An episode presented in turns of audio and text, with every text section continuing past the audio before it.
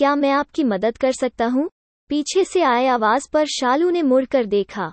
City library में ऊपर के शेल्फ से एक किताब निकालने के उसके असफल प्रयास को देखकर उस युवक ने मदद करनी चाहिए थी।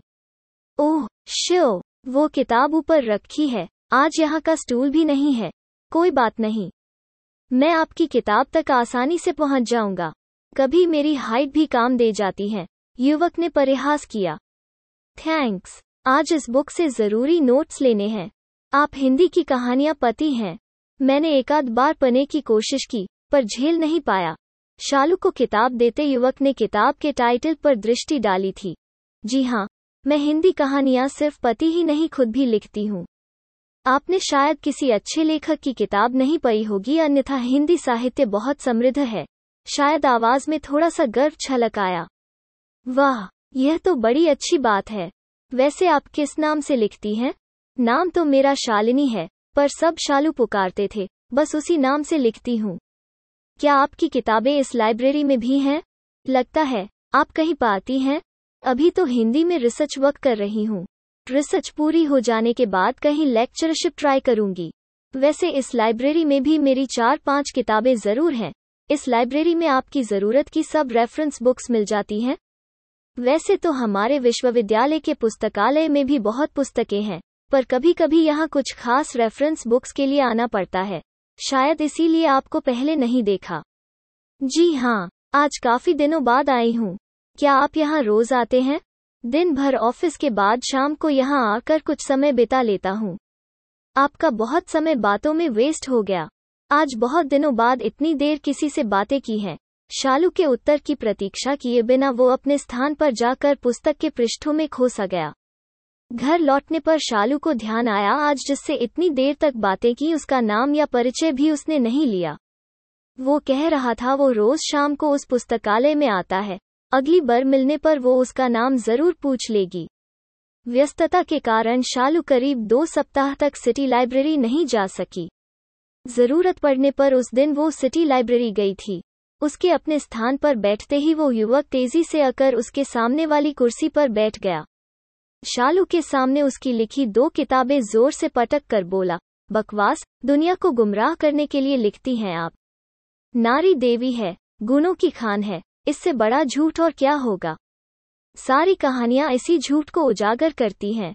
काश, किसी कहानी में आपने स्त्री का असली रूप भी दिखाया होता तो कहानियाँ पाठकों को वास्तविक जीवन की तस्वीर प्रतीत होती।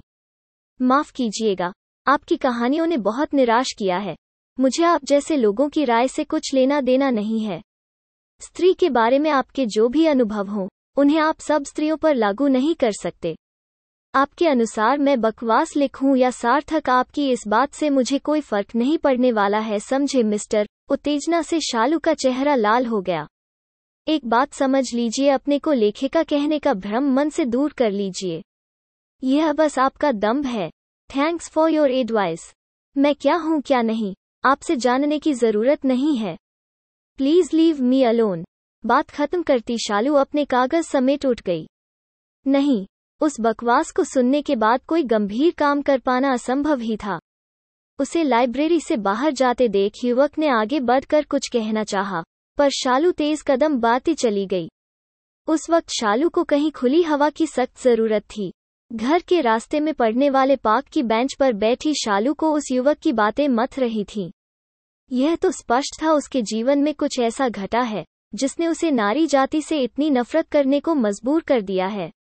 जो भी हो उसे इस बात का कतई हक नहीं था कि उसके लेखन को बकवास कहकर उसे अपमानित करे। अपने लेखन के लिए शालू कितनी ही बार पुरस्कृत हुई है। उसकी कहानियाँ चाव से पई जाती हैं, उसके नाम प्रशंसा के पत्र आते हैं। शालू के सोच में एक स्त्री के बेंच पर आकर बैठने से बाधा पड़ गई। प्रेम में एक नन्हे से बच्चे के साथ लेकर वो स्त्री आई थी। शालू की नज़र जैसे ही उस बच्चे पर पड़ी, वो शालू को देखकर हंस दिया। शिशु की भोली सूरत और मीठी मुस्कान ने एक पल को शालू का आक्रोश भुला दिया। प्यार से चुमकारती शालू पूछ बैठी, कहिए, मास्टर, क्या नाम है आपका? हमारे पास आएँगे? शालू की फैली बाहों में आने के लिए शिशु मचल उठा। शायद वो प्रेम से बंधी अपनी बेल्ट से मुक्त होना चाहता था। उसे गोद में उठा शालू ने अपना सवाल फिर दोहराया, अब अपना नाम भी बता दीजिए। बड़ा प्यारा बच्चा है, क्या नाम है इसका? शालू ने आया से पूछा, कोई नाम नहीं है, हम इसे मुन्ना राजा पुकारते हैं। क्या इसके माँ बाप ने अभी तक इसका कोई नाम नहीं रखा है? शालू विस्मित थी। बड़ा अभागा है, दीदी जी। माँ इस दुनिया से चली गई और कहने को तो इसका बाप है, पर वो इसकी ओर देखता तक नहीं। ये बाप की ओर टुकुर टुकुर ताकता है, पर उस पर कोई असर नहीं होता। ना जाने इस नन्हे बच्चे से उसकी क्या दुश्मनी है, इसके पापा ने क्या दूसरी शादी कर ली है। नहीं दीदी जी, घर में तो कोई औरत नहीं है, इस बच्चे की पूरी ज़िम्मेदारी हम पर है। जब कुछ चाहिए वो पैसे दे देते हैं, पर कभी एक खिलौना तक लाकर नहीं दिया। हमने इसे जन्म तो नहीं दिया, पर इसका बड़ा मोह है। इस बच्चे को अपना प्यार देकर तुम बहुत अच्छा काम कर रही हो। भगवान तुम्हें इस अच्छाई का फल ज़रूर देंगे। क्या तुमने इसे इसके जन्म से पाला है? नहीं, पहले इसकी कोई दूसरी आया थी, पर वो काम छोड़ गई। पिछले पाँच महीनों से हम इसको देखते हैं। बच्चा अब शालू की गोद से उतरने के लिए मचल रहा था। उसे प्यार करके शालू ने बच्चे को आया को दे दिया। मुन्ना राजा को भूख लगी है, अब दूध की बोतल चाहिए। बोतल मुँह से लगते ही शिशु दूध पीने लगा। उस पर प्यार भरी दृष्टि डाल शालू ने घर की राह ली। अब तक उसका आक्रोश काफ़ी हद तक दूर हो गया था। रात में बिस्तर पर लेटी शालू की आँखों से नींद कोसों दूर थी। उस युवक की अपमानजनक बातें भुला पाना आसान नहीं था। वो अपने को बार बार समझाती, एक लेखक को अपने लेखन की कटु आलोचना सहने को तैयार रहना चाहिए। हर इंसान की अपनी अलग पसंद हो सकती है। पाठक को अपनी प्रतिक्रिया देने का पूर्ण अधिकार हो सकता है। जो भी हो, आलोचना सभ्य तरीके से भी तो की जा सकती है। अगली बार अगर वो मिला और कुछ उल्टा सीधा कहा तो वो उसे मुँह तोड़ जवाब ज़रूर देगी। अगली बार उससे मिलने का अवसर करीब 20 दिनों बाद आया था। शालू को एक पुरानी पांडुलिपि से कुछ सामग्री लेनी थी। पांडुलिपि सिर्फ़ सिटी लाइब्रेरी में ही उपलब्ध थी। अपने स्थान पर जैसे ही शालू पहुँची, वो युवक तेज़ी से उसके पास पहुँच गया। थैंक्स गॉड, आप आज मिल गईं। उस दिन के बाद से रोज आपकी प्रतीक्षा कर रहा हूँ। क्यों, क्या आज फिर कोई नई सलाह देनी है? रूखी आवाज़ में शालू बोली। नहीं, आपसे माफ़ी मांगनी है। उस दिन पता नहीं क्या बकवास कर गया। अपने बर्ताव पर मैं बहुत शर्मिंदा हूँ। मेरी गलती माफ़ी लायक तो नहीं, पर प्लीज़ आपका बहुत बड़ा दिल है। मुझे माफ़ करेंगी ना? दो उत्सुक नयन उसके चेहरे पर निबद्ध थे। ओह तो आप मेरे दिल के बारे में जानते हैं, पर आपको बता दूँ, मेरे पास दिल नाम की कोई चीज़ है ही नहीं। मुझे काम करने दीजिए, पहले ही आप मेरा काफ़ी समय बर्बाद कर चुके हैं। मुझे आपसे कोई बात नहीं करनी है। समझे मिस्टर अमन? जी हाँ मेरा नाम अमन है। यहाँ एक मल्टीनेशनल कंपनी में चार्टर्ड अकाउंटेंट हूँ। मुझे आपके नाम या प्रोफेशन से कुछ भी मतलब नहीं है। मुझे काम करने दीजिए वना पर मुझे आपकी मदद चाहिए। शालू जी, मदद वो भी एक दम्भी और भी बकवास लेखिका से? यह बात तो सपने में भी नहीं सोची जा सकती। सपने में नहीं जागती आँखों के साथ आपसे रिक्वेस्ट कर रहा हूँ। फ़ायदा आपका ही होगा। कृपया मेरे फ़ायदे की बात भूल जाइए। किसी अनजान से फ़ायदा उठाना तो दूर। बात भी करना मुझे स्वीकार नहीं है। अगर आप लिखती हैं तो नारी के एक दूसरे रूप से साक्षात्कार करने की हिम्मत भी होनी चाहिए। वरना आप स्त्री के उस दूसरे रूप के सत्य से अपरिचित रहकर, कल्पना के संसार में ही विचरण करती रह जाएँगी। बोलिए, साहस है, मेरा सत्य सुनने का या आप झूठ का ही आश्रय लेती रहेंगी? अगर आपका झूठ मेरे लिए सत्य हो, उस स्थिति को क्या कहेंगे? यही कि आप सत्य को देखने का साहस नहीं रखती। आप डरती हैं। अगर आपकी यह चुनौती है तो मैं आपका सत्य सुनने को तैयार हूँ। शुक्रिया, पर इसके लिए आपको समय देना होगा। कल इंडिया कैफ़े में सुबह 11 बजे मिलते हैं। आएँगी वहाँ, मैं समय पर पहुँच जाऊँगी। उम्मीद है आप भी समय पर पहुँचेंगे। मुझे इंतज़ार अच्छा नहीं लगता। इंडिया कैफ़े में प्रवेश करती शालू को देख, अमन अपनी जगह से उठकर, उसके स्वागत के लिए जा पहुँचा। आप आ गईं। मुझे डर था, कहीं आप ना आए तो मेरी प्रतीक्षा व्यर्थ ही जाएगी। थैंक्स फॉर कमिंग आइए हम उधर बैठते हैं। कैफ़े के एक एकांत कोने की ओर अमन के साथ जाकर शालू अपनी चेयर पर बैठ गई। हाँ अब आपको जो कहना है, जल्दी कह डालिए। मेरे पास बहुत कम वक्त है। जिस बात ने महीनों से मेरी नींदें उड़ा दी हैं, उसके लिए थोड़ा सा समय तो देंगी। शालू जी, कोशिश करूँगा आपका कीमती समय नष्ट ना करूँ। एक लंबी सांस लेकर अमन ने कहना शुरू किया, उसे मैंने अपने मित्र की शादी में देखा था। उसकी सुंदरता और शोक अदाओं पर मैं मर मिटा था। मित्र के कान में अपनी पसंद बताकर, रेखा के साथ अपनी शादी के लिए मित्र से मदद करने का अनुरोध किया था। मुझे अपनी बया नौकरी और शानदार पर्सनैलिटी पर विश्वास था। कोई भी लड़की मुझे नापसंद करेगी, यह सोच भी नहीं सकता था। मेरा विश्वास गलत भी नहीं था। एक महीने बाद रेखा मेरी पत्नी बनकर आ गई। मेरा स्वप्न साकार हो गया था। पहली रात रेखा से पूछा था, सच कहना, तुम्हें मेरी कौन सी बात सबसे अच्छी लगी, जिसकी वजह से तुम शादी के लिए तैयार हो गई? तुम्हारी ऊँची नौकरी ने फैसला करने में देर नहीं होने दी। रेखा शैतानी से हंस दी। और मेरे बारे में क्या ख्याल है जनाब का? लड़कियाँ हम पर मरती थी। कुछ गर्व से मैंने कहा था सच कौन थी वो बुद्धू लड़कियाँ, उसी शोखी से उसने कहा, जिस पर मैं फिदा था। एक बुद्धू तो मेरे सामने बैठी है, बाकी अपनी किस्मत को रो रही होंगी, मैंने भी शैतानी से जवाब दिया। बस यही प्रेम कहानी सुनाने के लिए बुलाया था। शालू ने चिढ़कर कहा, कहानी तो तब शुरू हुई जब हमारी ज़िंदगी में संजय आया। रेखा उसे देखकर खिल गई थी। बताया था, वह रेखा का दूर का कोई रिश्तेदार था। संजय बेहद बातूनी और हंसमुख युवक था। उसकी पीडब्ल्यूडी में नई नौकरी लगी थी। रेखा के आग्रह पर वह शाम का खाना हमारे साथ ही खाता। मेरी बंद कार के मुकाबले में रेखा को संजय की खुली जीप में जाना ज़्यादा अच्छा लगता। अब ऑफ़िस से देर में घर पहुँचने पर रेखा की शिकायत नहीं सुननी पड़ती। ऑफ़िस के काम से मुझे अक्सर शहर से बाहर जाना होता था। मेरे बाहर जाने की बात पर रेखा को परेशान देखकर संजय समझाता, परेशान क्यों होती हो? मैं तुम्हारे घर पहरा दूँगा। मजाल है कोई मच्छर भी बिना इजाज़त घर के अंदर आ जाए। उसकी ऐसी बातें रेखा का भय और गुस्सा मिनटों में दूर कर देती। मुझे भी संजय की कंपनी अच्छी लगती। हम तीनों खुश थे। संजय और रेखा दोनों बचपन से साथ खेलकर बड़े हुए थे। उनके पास बातें करने को ढेर सी बातें होती। रेखा के व्यवहार से मुझे कोई शिकायत नहीं थी। उस पर संदेह का तो सवाल ही नहीं था। अपने प्यार पर पूरा विश्वास जो था। इस बीच हमारे घर एक नन्हे बच्चे ने आकर हमारी खुशियों में चार चाँद लगा दिए। नन्हे बाबा की देखरेख के लिए एक आया रखने का सुझाव संजय ने दिया था। रेखा पर काम का भार ना बढ़े इसलिए मैंने भी उसकी बात मान ली।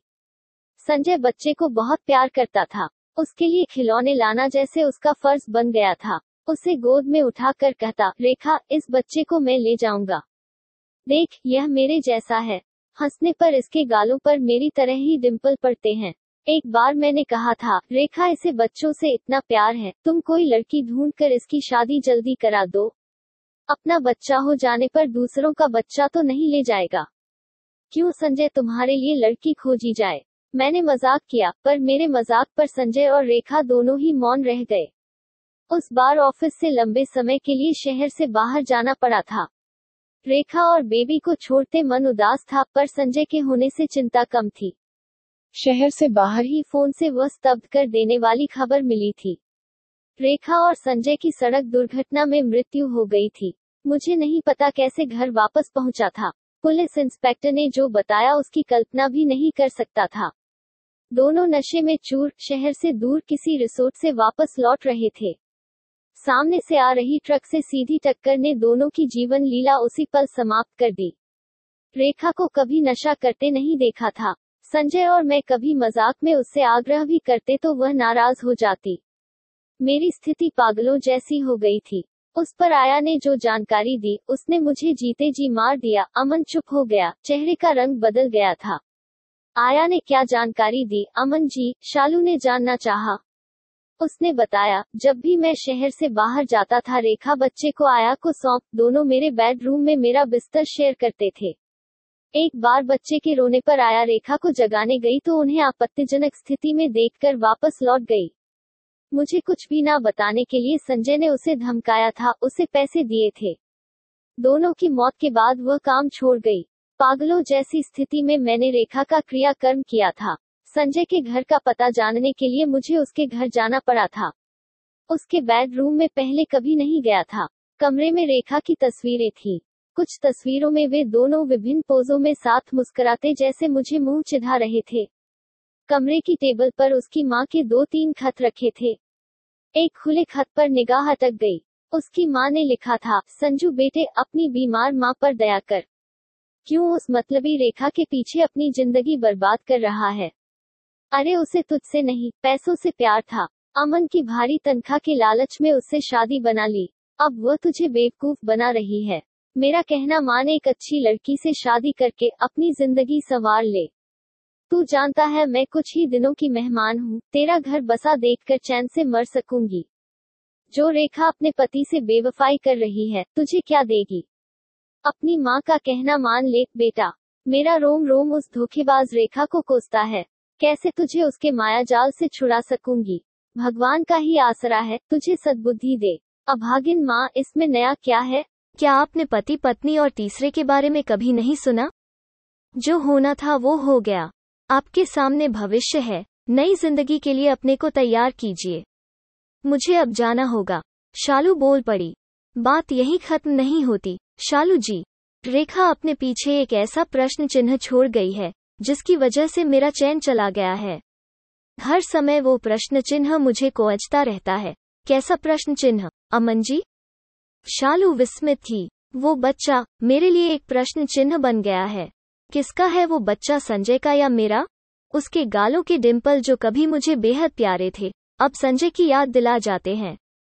उसके गालों पर भी डिम्पल पड़ते थे। आप इतने पढ़े लिखे हैं। बड़ी आसान सी बात है। डीएनए टेस्ट क्यों नहीं करा लेते? सच्चाई पता लग जाएगी। मैंने भी यही सोचा था, पर अगर वो मेरा बच्चा नहीं निकला तो वो आघात मैं सह नहीं सकूँगा। ज़िंदगी भर के लिए संजय मेरी आँखों के सामने जीता रहेगा। कभी मैंने उस बच्चे को जान से भी ज़्यादा प्यार किया था। अब उसकी सूरत भी देखना गवारा नहीं है। रुकिए, शायद मैं उस मासूम से मिल चुकी हूँ।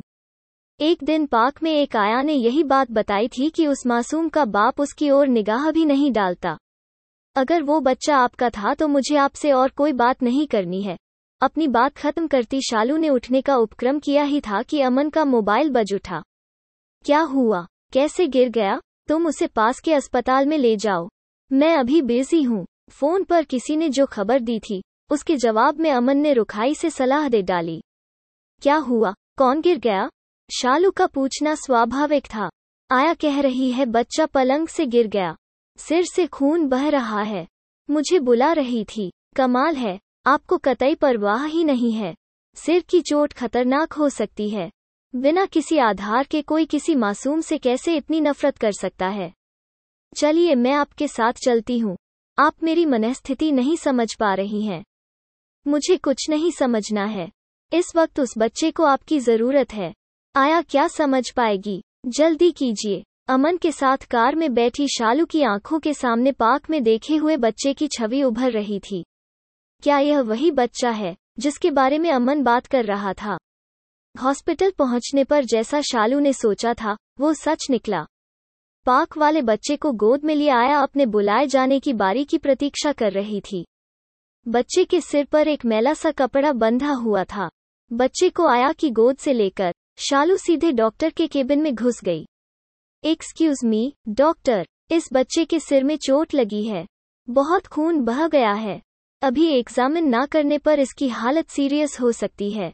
प्लीज़ इसे देख लीजिए। शालू की आवाज़ में भय था। डॉक्टर ने बच्चे को एग्जामिन करने के बाद नर्स को उसकी मरहम पट्टी के निर्देश देकर कहा, घबराने की कोई बात नहीं है। एक इंजेक्शन दे दिया है। कुछ दवाइयाँ लिख दी हैं। ठीक समय पर देती रहिएगा। थैंक यू डॉक्टर मैं अपनी बारी के बिना आपके पास चली गई थी। माफ़ कीजिएगा। कोई बात नहीं, आप माँ हैं। बच्चे की चोट देखकर घबरा जाना स्वाभाविक ही है। नहीं, मैं इसकी माँ नहीं हूँ, डॉक्टर। यह तो मेरा फ़र्ज़ था। लगता है आप कोई समाज सेविका हैं। अच्छी बात है। Keep it up. कहकर डॉक्टर चले गए। हॉस्पिटल से बाहर आकर अमन ने कार की पिछली सीट पर आया और बच्चे को बैठने का संकेत देकर शालू के लिए आगे की डोर खोलकर कहा, आइए। आपको आपके घर छोड़ दूँ। पहले ही आपका काफ़ी समय ले चुका था। उस पर इस बच्चे ने और वक्त बर्बाद कर दिया। ना ये इस दुनिया में आता, ना कोई दुख होता। एक्सक्यूज मी आप ऐसी बात कैसे कह सकते हैं? क्या आपके पास दिल नाम की कोई चीज़ नहीं है? इतने प्यारे बच्चे से कोई कैसे नफरत कर सकता है? अगर इससे इतनी ही नफरत है तो इसे किसी अनाथालय में क्यों नहीं दे देते? वैसे भी तो यह अनाथ की तरह ही जी रहा है। अगर आप मेरी जगह होती तब आप मेरी तकलीफ़ समझ पाती। सोचिए, अगर आपने किसी को अपनी जान से भी ज़्यादा प्यार किया, पर उसने आपके साथ ऐसा ही विश्वासघात किया होता तो? मेरा मतलब अगर आपको पता चलता उस इंसान का किसी और स्त्री से कोई नाजायज बच्चा है तो भी क्या आप इतनी ही सामान्य रह पाती? नहीं, शालू जी, नहीं। बात करना बहुत आसान होता है, पर पर क्या अमन जी? आप इस दुनिया में कोई अनोखे इंसान नहीं है। इससे भी बड़ी ट्रेजेडीज झेल कर भी लोग सामान्य जीवन जी लेते हैं। आपको क्या पता मैंने क्या झेला है? अचानक अपनी बात कहती शालू रुक गई। क्या झेला है आपने? क्या हुआ आप बात कहती कहती क्यों रुक गई? अमन विस्मित था। कुछ नहीं। मैं अपने वर्तमान में अतीत का जहर नहीं घोलना चाहती। मुझे देर हो रही है। मैं जाती हूँ। रुकिए। मैं आपको कार से पहुँचा दूँगा। जी नहीं। इस समय इस नन्हे मुन्ने का जल्दी घर पहुँचना ज़रूरी है। एक रिक्वेस्ट है प्लीज़ इसका ध्यान रखिएगा। आपकी हृदयहीनता से मुझे दुख हुआ है। अमन की प्रतिक्रिया नकार, शालू तेज कदमों से चली गई। अवाक अमन कार स्टॉट कर, शालू को जाता देखता रह गया।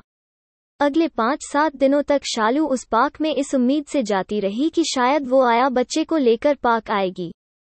वो सोचती बिन माँ का बच्चा पिता की नफरत के साथ कैसे जिएगा। ना जाने उसका क्या हाल हो। कहीं चोट की तकलीफ़ बढ़ ना गई हो। अंततः उसने सिटी लाइब्रेरी जाने का निर्णय ले लिया।